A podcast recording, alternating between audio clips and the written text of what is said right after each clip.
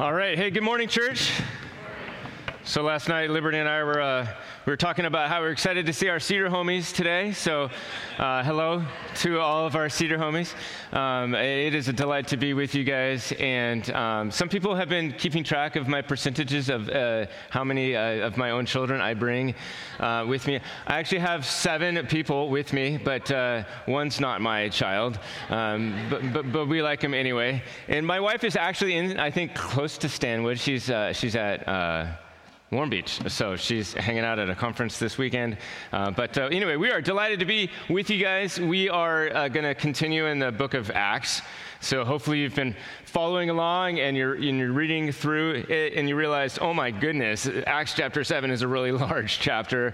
Um, how is he going to do this? Of course, he's not going to read the whole thing. Nope, I am going to read the whole thing. And so I do encourage you to uh, buckle up. Uh, if you need a pillow, feel free to. Uh, there's probably some in the back somewhere. Uh, but uh, if you can't find one, then just uh, buckle up, pay attention, slam some more five-hour energy and some coffee, and we will we will get through this together. I am going to go fast and furious through it. Some of you may think I talk a little fast already. Um, but we're gonna we're gonna we're gonna move even a little bit cl- uh, faster clip as we move through the scriptures this morning. So hang on. Um, but we've been in this uh, Acts series. I, have had the opportunity to hang with you guys uh, a few weeks uh, over the past couple months, and it's been really fun and a delight. And uh, so we've been we've been cruising through the book of Acts uh, way too fast. You could you could probably spend a couple years in the book of Acts and enjoy and just like mine the riches of God's truth in the midst of it all, and that's really fun. We're kind of doing a little bit of a survey, you know, one chapter a week, and just kind of cruising through pretty fast. If you look at the, the book of Acts, I think the theme of the book of Acts is going to be found in chapter 1. Uh, verse 8, it says, But you will receive power when the Holy Spirit has come upon you, and you will be my witnesses in Jerusalem and in all Judea and Samaria and to the end of the earth. And that, you know, if you look at that as kind of the thematic verse, what we're seeing is the launching of the church. And uh, we're seeing, you know, the kingdom being brought um, with Jesus' resurrection, hanging out with the, uh, the apostles, so that they could be witnesses to his resurrection as he is starting this revolution at this bringing of this new kingdom on earth as it is in heaven. And we see that launch right here in the book of Acts. And so we have the Holy Spirit coming in, in power and in amazing ways, and the, in the Word of God beginning to spread, and more and more people coming to the Lord, and believers are growing. And, and now we're, we're finding that these apostles and others are being witnesses to the risen Christ. And they're talking about how God has redeemed their own story, and there's healings, and there's power, and there's works of amazing ministry taking place and, and the stories are being told, and all of a sudden, the religious elite, the leaders of the religious community, the Sadducees and the Pharisees, they are threatened by this new movement of God that feels wrong to them because it's, it's getting out their own footing and they're, they're, not, they're not seeing the truth for what it is. They're blinded to the, to the truth. And there's this uh, threatening of this new movement, uh, these followers of Jesus. And so they are they're threatening uh, prison and beatings and and so what we find though is that the apostles are just emboldened by the Holy Spirit, not afraid to proclaim the gospel, not afraid to share their own story of what God is doing in them and through them and what Jesus has come to do to launch this kingdom. And they're not threatened by whatever uh, authorities are over them. They are going to proclaim the gospel, whether, uh, whether or not it's okay um, by those that are leading in the temple. And so we, we've talked about uh, restored community, that God is going to restore his community, that the people of God are going to be restored from being broken to be made whole, from being uh, you know, blind to be able to see, to be restored in physical and in spiritual uh, sense. That there's a restored mission, a restored identity, a restored reality, a restored courage, uh, a few weeks ago, we talked about the restored trust or placing our trust in Christ alone.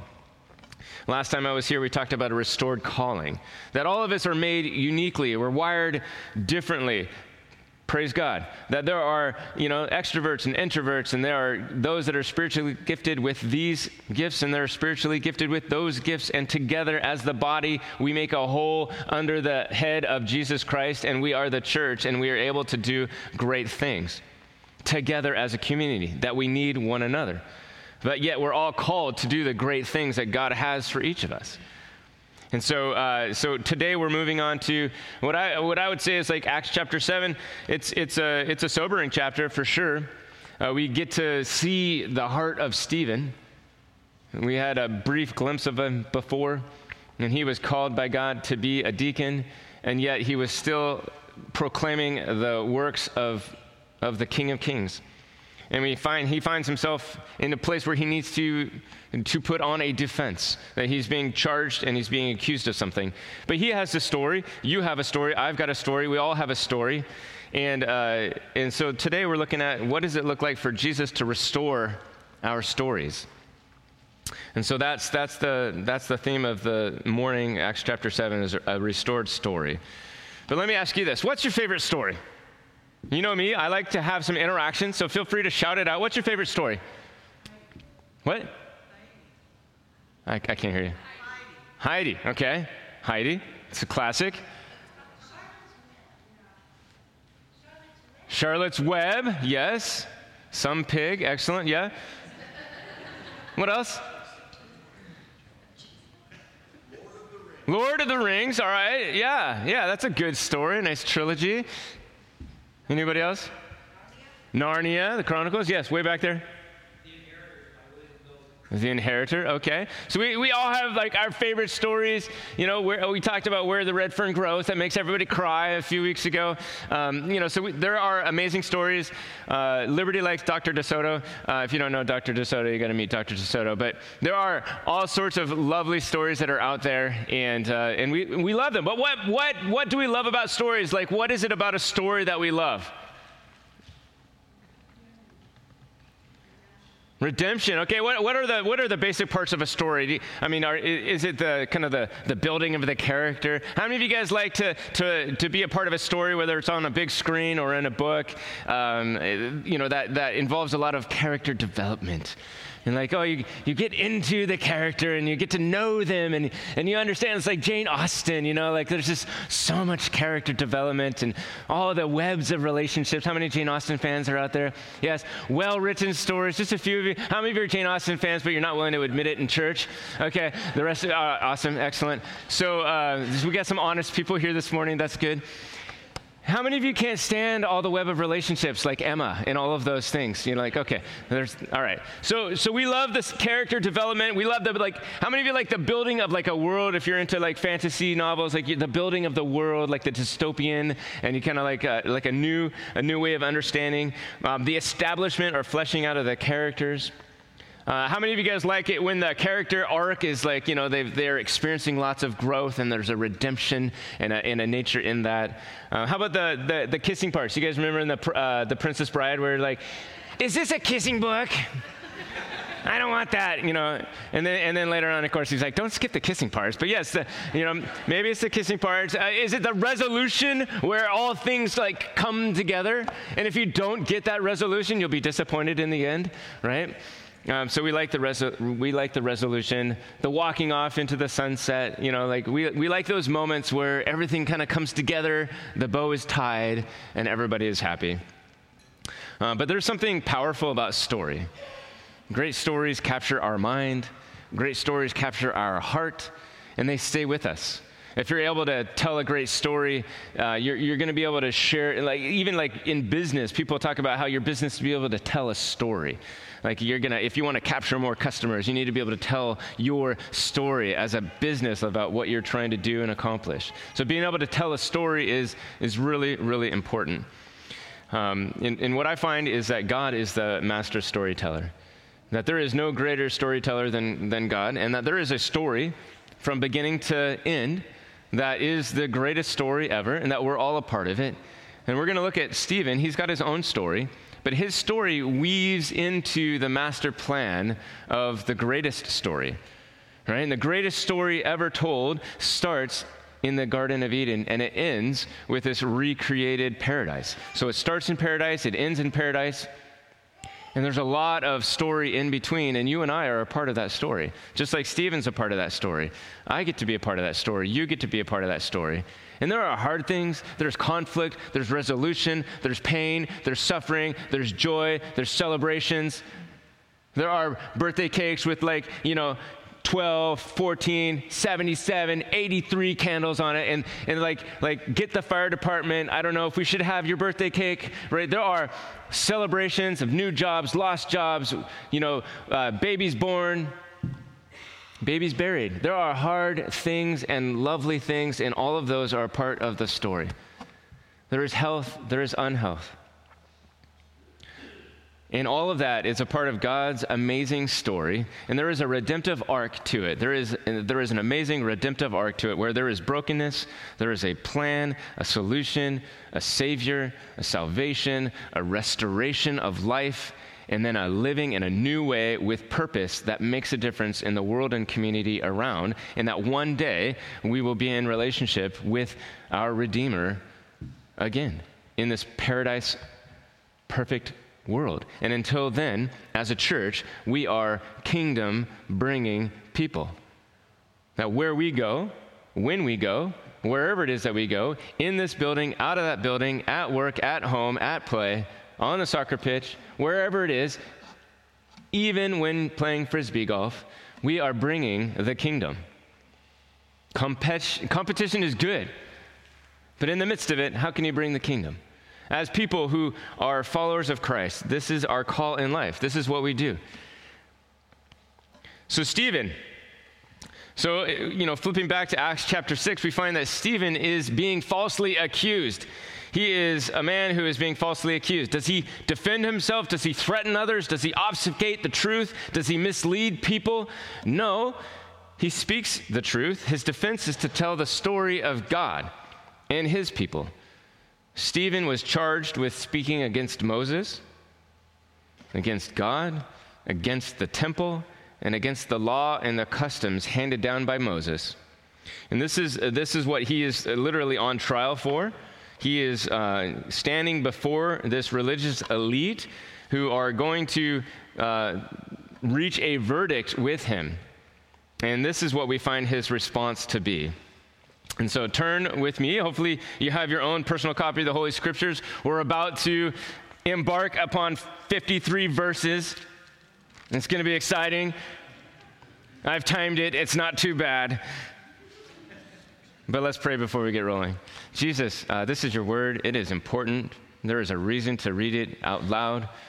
Lord, your word does not return void. We recognize that this is the inspired, holy, inerrant word of God, and we love it, and we want to hear from it, and we want to hear from you today. And Lord, I believe wholeheartedly that you have something for each of us. And, and Holy Spirit, that's, that's something that you can do only. Only you can move in a way that would touch all of us. Only you can move in a way that would compel each of us to look to you today. And God, for anybody who's here this morning that does not understand how their story intersects with your story, I pray that they would feel called to uh, submit to your authority as King of Kings and Lord of Lords today. That they would recognize that they are broken and that you have healing. In Jesus' name we pray. Amen. So, Acts chapter 7, here we go. And the high priest said, Are these things so? And Stephen said, Brothers and fathers, hear me. The God of glory appeared to our father Abraham when he was in Mesopotamia, before he lived in Haran, and said to him, Go out from your land and from your kindred, and go into the land that I will show you. And then he went out from the land of the Chaldeans and lived in Haran. And after his father died, God removed him from there into this land in which you are now living. Yet he gave him no inheritance in it, not even a foot's length, but promised to give it to him as a possession to his, to his offspring after him, though he had no child. And God spoke to this effect that his offspring would be sojourners in a land belonging to others, who would enslave them and afflict them 400 years. But I will judge the nation that they serve, said God, and after they shall come out and worship me in this place. And he gave him the covenant of circumcision. And so Abraham became the father of Isaac and circumcised him on the eighth day. And Isaac became the father of Jacob, and Jacob of the twelve patriarchs. And the patriarchs, jealous of Joseph, sold him into Egypt. But God was with him and rescued him out of all of his afflictions and gave him favor and wisdom before Pharaoh, king of Egypt, who made him ruler over Egypt and over all of his household. Now there came a famine throughout all Egypt and Canaan, and great affliction, and our fathers could find no food. But when Jacob heard that there was grain in Egypt, he sent out our fathers on their first visit. And on the second visit, Joseph made himself known to his brothers, and Joseph's family became known to Pharaoh. And Joseph sent and summoned Jacob, his father, and all his kindred, 75 persons in all. And Jacob went down into Egypt, and he died, he and our fathers. And they were carried back to Shechem and laid in the tomb that Abraham had bought for him for a sum of silver for the sons of Hamor in Shechem. But as the time of the promise drew near, when God had granted to Abraham, the people increased and multiplied in Egypt until there arose over Egypt another king who did not know Joseph. He dealt shrewdly with our race and forced our fathers to expose their infants so that they would not be kept alive. At this time, Moses was born, and he was beautiful in God's sight. I'm pretty sure that's the only baby that was uh, called beautiful in God's sight in the Bible, so Moses was a cutie. And he was brought up for three months in his father's house. And when he was exposed, Pharaoh's daughter adopted him and brought him up to, as her own son. And Moses was instructed in all the wisdom of the Egyptians, and he was mighty in his words and deeds. When he was 40 years old, it came to his heart to visit his brothers, the children of Israel. And seeing one of them being wronged, he defended the oppressed man and avenged him by striking down the Egyptian. He supposed that his brothers would understand that God was giving them salvation by his hand, but they did not understand. And on the following day, he appeared to them as they were quarreling and tried to reconcile them, saying, Men, you are brothers. Why do you wrong each other? But the man who was wronging his neighbor thrust him aside, saying, Who made you a ruler and judge over us? Do you want to kill me as you killed the Egyptian yesterday? And at this retort, Moses fled and became an exile in the land of Midian, where he became the father of two sons. Now, when 40 years had passed, an angel appeared to him in the wilderness of Mount Sinai in the flame of a fire in a bush. And when Moses saw it, he was amazed at the sight. And as he drew near to look, there came the voice of the Lord I am the God of your fathers, the God of Abraham, and of Isaac, and of Jacob. And Moses trembled and did not dare to look. Then the Lord said to him, Take off the sandals from your feet, for the place where you are standing is holy ground. I have surely seen the affliction of my people who are in Egypt and I have heard their groaning, and I have come down to deliver them, and now come, I will send you to Egypt. This Moses, whom they rejected, saying, Who made you a ruler and a judge? This man God sent as both ruler and redeemer by the hand of the angel who appeared to him in the bush. This man led them out, performing wonders and signs in Egypt and at the Red Sea and in the wilderness for 40 years. This is the Moses who said to the Israelites, God will raise up for you a prophet like me from your brothers. A little bit of foreshadowing. Verse 38 This is the one who was in the congregation in the wilderness with the angel who spoke to him at Mount Sinai and with our fathers. He received living oracles to give to us. Our fathers refused to obey him, but thrust him aside, and in their hearts they turned to Egypt, saying to Aaron, Make for us gods who will go before us, and for this Moses who led us out from the land of Egypt, we do not know what has become of him. And they made a calf in those days and offered a sacrifice to the idol and were rejoicing in the works of their hands. Remember that verse. But God turned away and gave them over to worship the host of heaven, as it is written in the book of the prophets. Did you bring me to slain beasts and sacrifices during the forty years in the wilderness, O house of Israel? You took up the tent of Moloch and the star of your god Rephan and the images that you made to worship, and I will send you into exile beyond Babylon. Our fathers had the tent of witnesses in the wilderness, just as he who spoke to Moses directed him to make it according to the pattern that he had seen. Our fathers, in turn, brought it in with Joshua when they dispo- dispossessed the nations that God drove out before our fathers. So it was until the days of David, who found favor in the sight of God and asked to find a dwelling place, place for the God of Jacob. But it was Solomon who built a house for him. Yet the Most High does not dwell in houses made by hands, as the prophet says, Heaven is my throne, and the earth is my footstool. What kind of house will you build for me, says the Lord? Or what is the place of my rest? Did not my hand make all these things? And then Stephen brings it home. You stiff necked people, uncircumcised in heart and ears, you always resist the Holy Spirit. As your fathers did, so do you. Which of the prophets did your fathers not persecute? And they killed those who announced beforehand the coming of the righteous one, whom you have now betrayed and murdered. You who received the law as delivered by angels and did not keep it. That wasn't so bad. Stephen was in a tough spot, clearly. Stephen was in a really difficult spot. So he has been preaching the word of God. He's been proclaiming the fact that Jesus is indeed Messiah, that he was indeed resurrected, that he does indeed live, that he is indeed reigning, that he is at the right hand of the Father, that he, that he was the Son of God. And this did not go over well with the religious elite. And so, uh, you know, as he is declaring these things, he is putting himself in a vulnerable position. And these leaders are ready to, uh, you know, uh, who are offended by this movement that is like taking away their authority and their power and their position and their prestige, all of those things, uh, they are losing all of that. And so they are being threatened. And so they're trying to stop this. And so they, they uh, so Stephen finds himself in a tough spot, and, it, in the midst of it, he doesn't, uh, he does not, he does not try to really even defend himself.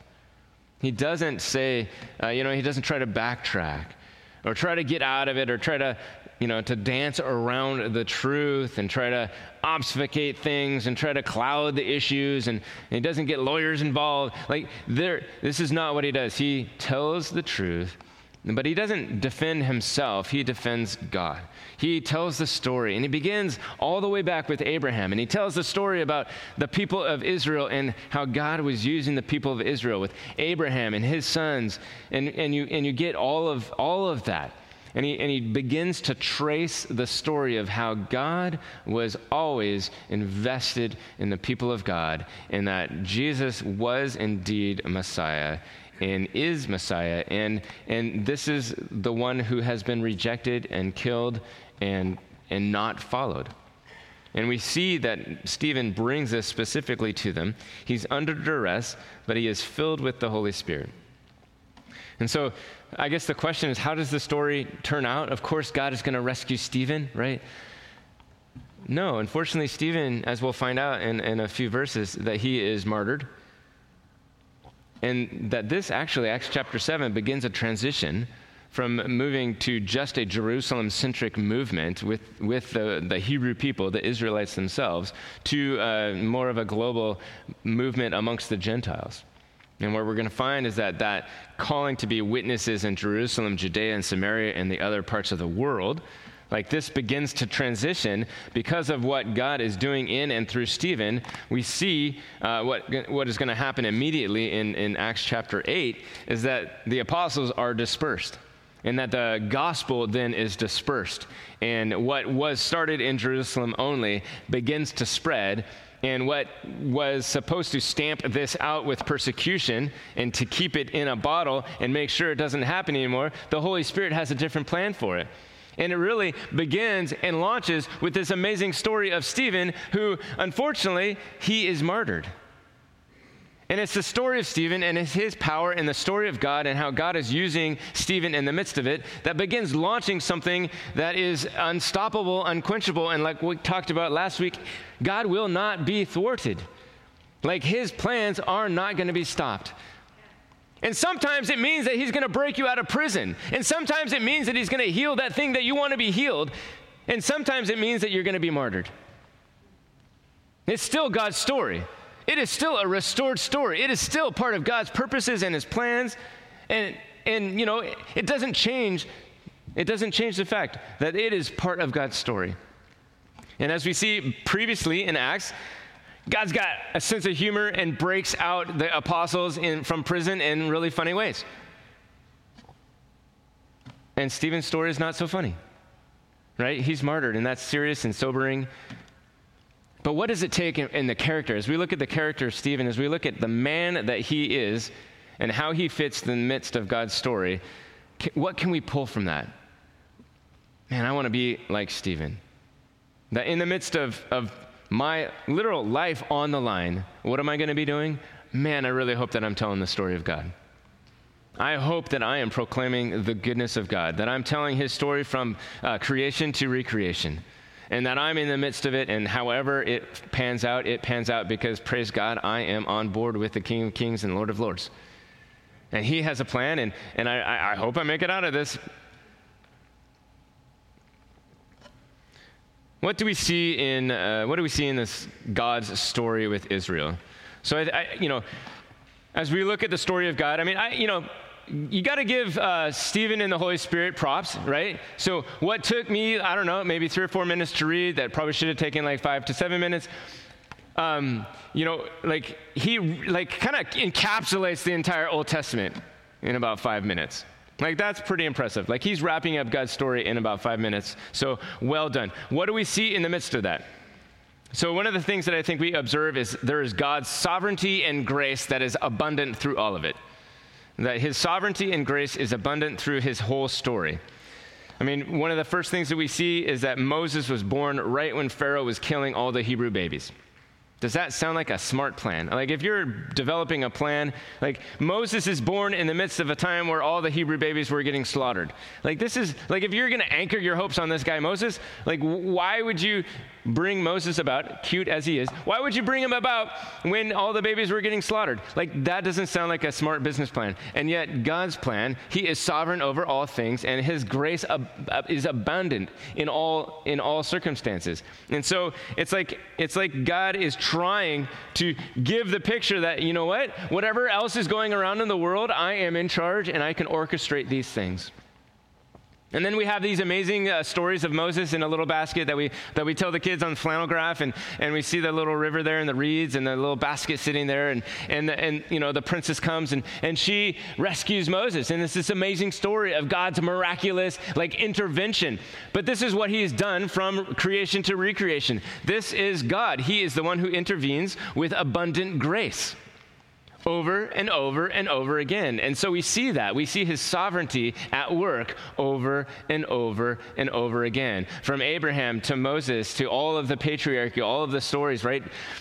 What else do we see? We see that Israel's tendency is to turn to their own works, right? We see that Number one, that God is sovereign and his grace abounds. But number two, we see that regularly Israel and the people of God have a tendency to turn to their own works they have a tendency to turn to their own self for salvation. Like one way that we look at that, we could call it functional saviors, whether it's carving an image made out of gold or if it's finding a book to escape into. I think we can connect with Israel that we have a tendency to bury ourselves in work or bury ourselves in Netflix or bury ourselves in the news or bury ourselves into politics or bury ourselves into some, uh, some novel. We have a tendency to find some sort of functional savior. Maybe that functional savior is alcohol. Maybe it's drugs. Maybe it's, uh, you know, maybe it's enter- entertainment. Maybe it's family. Maybe, you know, maybe it's a, uh, uh you know, who knows what your functional savior is. But we have a tendency to look to our own self worth, our own works by our own hands, apart from God. We have a tendency to do that. And we see that in Israel, and I think we can understand that. And we see that with the patriarchs. We see that with the judges. We see that with the kings. As you read through the book of Judges, as you read through uh, Chronicles and Kings, you're going to find this amazing historical narrative where we see time and time again the leaders that are in charge who are supposed to be following God. Sometimes they do, but a lot of times what they do is like, oh, you know, they're going to follow God, and yet they're not going to tear down the Asherah poles. They're going to follow God, but they're not going to tear down the high places. And what does that allow to do? It allows their generation generation of, uh, of Hebrews to, to begin worshiping false idols, to begin worshiping false gods, and allows them to go astray. And then eventually you get judges that will do what is right in their own eyes instead of what is right in God's eyes. And we see this historically through, right, judges and chronicles and kings, and we see the people of God do what is right in their own eyes, even in the midst of God's sovereignty and his abundant grace. Our hearts have a tendency to look to our own self for functional s- salvation. Third, we see God's consistent and just love. Whether it's guiding and directing Abraham, whether it is guiding and directing Moses, whether it's guiding and directing all of the different patriarchs with Jacob, as difficult as he was, I'm sure, God's love is consistent and just. And we see that throughout all of Scripture. And we see that highlighted as Stephen is telling God's story. Also, what Stephen brings to, to mind of, of the religious leaders, if they were willing to listen, is that God is at work beyond what's happening in the temple. Right? The religious leaders of the time felt very secure in the fact that God's presence was in the temple, that God's, like, what God wanted to do was going to happen through them as the religious leaders. And what Stephen was trying to say in a not so subtle manner is that God has been at work calling Abraham when he wasn't even in the chosen land. That God was calling Abraham, that God was calling Moses, and God was calling others when they were outside in Mesopotamia and in other places, not centralized into Jerusalem. That God is able to work in and amongst God, like in and amongst people, regardless of geogra- geographic location, re- regardless of in the temple or out of the temple. And what we find is that God's leading is, is, uh, is all over and consistent. Flip over to Psalm 63 for uh, just a snippet, real quick. We're going to just take a quick look at David. We're going to bounce into David's life. So David was mentioned in, in Stephen's speech as he's talking about, you know, how God was moving throughout. David was God's chosen king. He was anointed king as a shepherd boy, and then, uh, you know, he, he does not get to be king right away. And so we're going to find David in chapter uh, 63 of Psalm. And it's, it's a psalm where he was, um, he was not yet like ensconced in the kingdom. He was not sitting at a table, um, a royal table with a royal feast. He was not, no, he was sitting in a cave, likely, hiding from Saul, who was trying to kill him. And so here we find David, who's God's anointed king, and he is having to hide from this other king, Saul, who's tracking him down, hunting him down, so that he can retain his power. And so David, who's supposed to be king, is hiding, and he's not getting to enjoy all of the things that would be coming with being a king. And we, here's, here's where we find David in his heart. Psalm 63 says, Oh God, you are my God, earnestly I seek you. This is coming from a man who is in hiding, don't forget. My soul thirsts for you, my flesh faints for you, as in a dry and weary land where there is no water. So I have looked upon you in the sanctuary, beholding your power and glory, because your steadfast love is better than life. My lips will praise you. So I will bless you as long as I live. In your name I will lift up my hands. My soul will be satisfied as with fat and rich food, and my mouth will praise you with joyful lips. And when I remember you upon my bed and meditate on you in the watches of the night, for you have been my help, and in the shadow of your wings I will sing for joy. My soul clings to you, your right hand upholds me. And it goes on from there. But you get this picture of, of, a man who knows what God has done in the past and is aware of what God can do and is aware of what God is doing in his life now and recognizes that even though he's not sitting at this table to feast on the like on a royal spread you would imagine that the king of israel would have a pretty nice spread of food sitting there and that as uh, a man who's hiding in a cave he probably is living off the land it's probably not as uh, royal of a feast. And yet he's able to say like the, the goodness of god is like uh, what does he say? He says, The goodness of God, my soul will be satisfied with fat and rich food. And so, even though he's not having this meal that is actually full of fat and rich food, he recognizes that the goodness of God and what God is doing in him and through him and in the midst of him all around and part of the plan of what God is doing, like he recognizes that that's as if, like, my soul is satisfied as if I'm having this royal feast. And it's a beautiful picture of a, of a man who is in a difficult spot like Stephen. And yet, where is he finding his strength? He's finding his strength in what God has done, and that what God always does, and trusting that he will continue to do that. And I love that about uh, all of us, that we can find our place in a, in a place in life where maybe there is something that happens, and we can trust that no, God has been good in the past, He will be good now, and He will always be good. Good things are coming, and his plan is good. I was in a spot last week where I kind of found myself in an unexpected and, and seemingly unpleasant circumstance.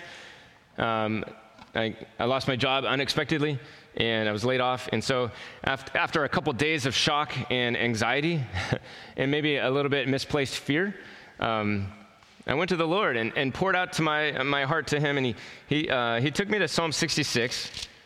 In the end of Psalm 66, there's this little verse there. In verse 19, it says, But truly God has listened. He has attended to the voice of my prayer. And it was so comforting knowing, like, okay, in the midst of this, like, uh, you know, I had my moment of shock. I had my moment of, like, what do I, what, do, what, do, you, what do you got for me, God? Um, and I was talking with my wife. I'm like, I know, I know I'm supposed to trust in the Lord. I know that He has a plan for me. I know that these circumstances are nothing for God. I know all of that, but my heart is afraid. my heart is uncertain. My heart is full of anxiousness. And really unwarranted because God is good, right?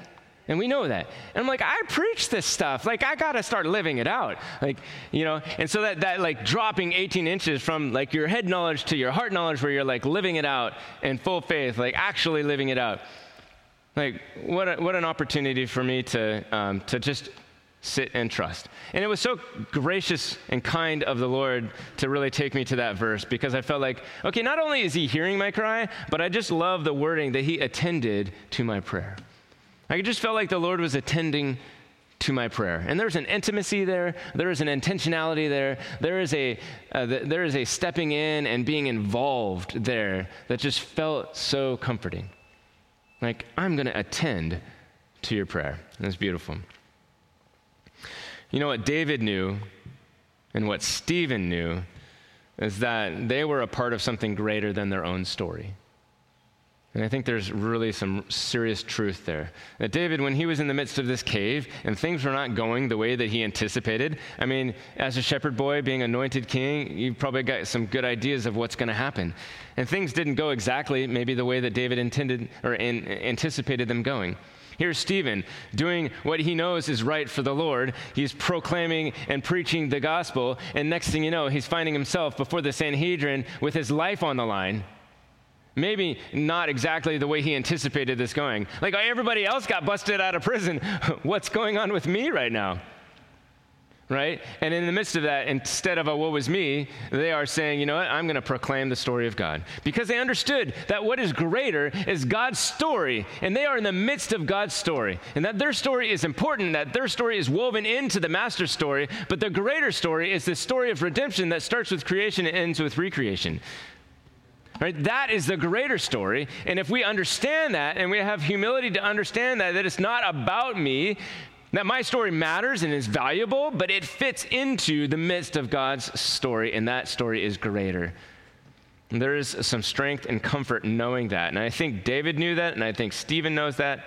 And I think when we are in the midst of uncircum, like unexpected circumstances, like it's really helpful to understand that you are, you are in the midst of God's overarching restorative story.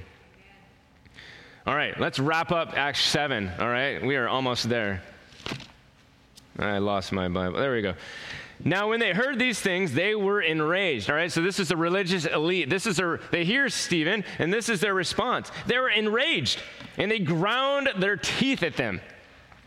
But he, full of the Holy Spirit, gazed into heaven and saw the glory of God and Jesus standing at the right hand of God, and he said, Behold, I see the heavens open and the Son of Man standing at the right hand of God. But they cried out with a loud voice and stopped their ears and rushed together at him. Then they cast him out of the city and stoned him. And the witnesses laid down their garments at the feet of a young man named Saul, who we know would become the Apostle Paul through a dramatic transformation. And God is good. And as they were stoning Stephen, he called out, Lord Jesus, receive my spirit. And falling to his knees, he cried out with a loud voice, Lord, do not hold this sin against them. And when he had said this, he fell asleep. Okay, Stephen's an amazing man. I joked a few weeks ago that he gets all the props. He deserves the props. This guy is amazing all right, the heart of him to be able to recognize that in the midst of this, Lord, would you please forgive? It sounds a little bit reminiscent of his Savior, doesn't it? Beautiful, beautiful. When we give our lives to Christ, we are going to reflect his character. As we put our trust in him, we're going to grow more and more in Christ and reflect more and more of his character. And here we see Stephen almost mirroring that. It's beautiful. So, a few last observations. Number one, God will restore your story. I don't know what your story is. I don't know, you know, how things have gone for you in life. I don't know what's going on in your life, but I believe and know wholeheartedly that God will restore your story because you are a part of His story. You are part of God's story. God is the master storyteller, and you are in the midst of it. Your story in the midst of God's story will be a blessing to others. All right, so those, those are the three observations I want to leave you with this morning. Number one, God will restore your story. What was painful, He can bring healing and restoration to that. And to know that you are in the midst of God's greater story, that like a, like a beautiful tapestry woven together, that your story and God's story weaves together to create this amazing story or a testimony to who God is and how they're using you and what's going to happen in the future. And these restored stories bring God glory and help proclaim the kingdom.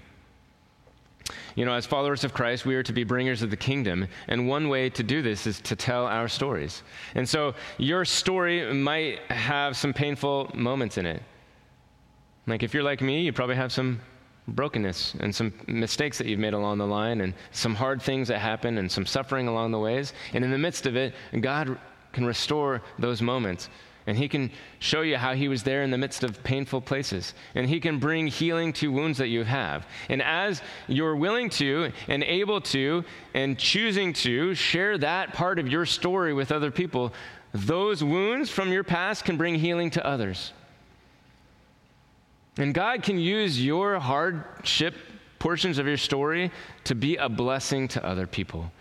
Like God wants to restore your story. You might have difficult things in the past, and you may never want to talk about them. But I would just say, you know what? Maybe God wants to use your story to bless somebody else because there's other people that have hard stories too. And if they were to hear your story, maybe that's what allows them to see, like, oh, God can redeem that. I'm not broken forever. I can be made whole. I can have hope. There's something to be said about like something greater than myself. Like I can have purpose too. I'm no I'm not trash or I'm not useless, but I have worth because I'm a child of God.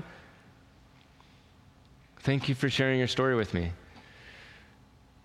So I just want to encourage you I think what we find in Stephen is we find a man that knew and believed and trusted that Jesus was his Lord and Savior. That he believed that what Jesus said was true. That he was a witness, that he was a witness to, witness to the risen Christ, that he was a witness to the like new life that he had in him. So much that he believed that what God was doing, that he was like willing to do whatever it took, whatever it cost. And for him, it ended up costing his life. And so I'm challenged by the character of Stephen. I'm challenged by what it looks like to have the kind of faith that really makes that kind of impact on your life.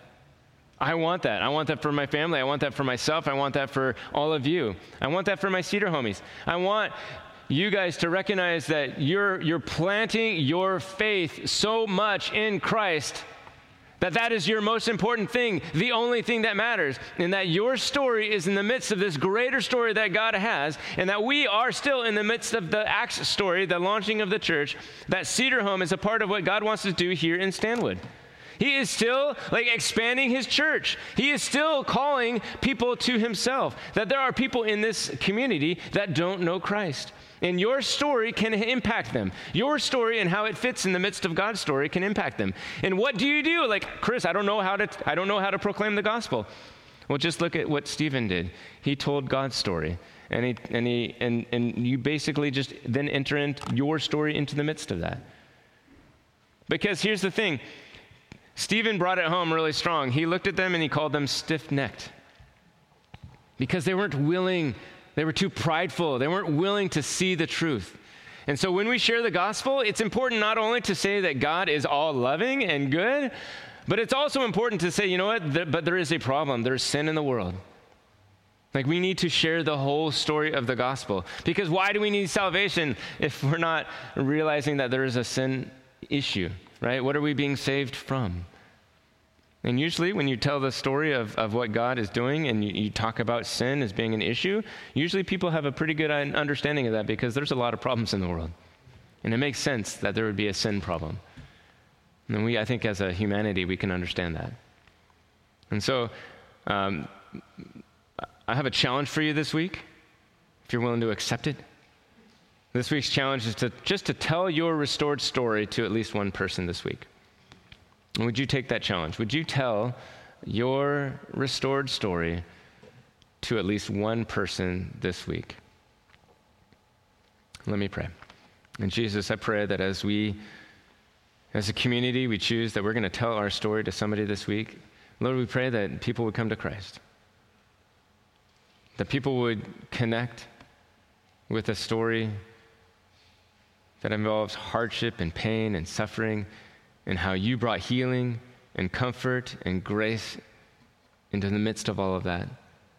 And I pray that as we tell our stories, that people would come to Christ, that people would be healed, that people would find comfort in hearing the story of someone else. And Holy Spirit, I pray that you would bring the right person to hear that story. But would you open our eyes and give us boldness and courage? Would you fill us with the Spirit as we go to share our story with others? In Jesus' name, amen. All right, well, would you guys stand up and receive the benediction this morning? This is out of Psalm chapter 90, verse 17. Let the favor of the Lord our God be upon us and establish the work of our hands upon us. Yes, establish the work of our hands. Amen.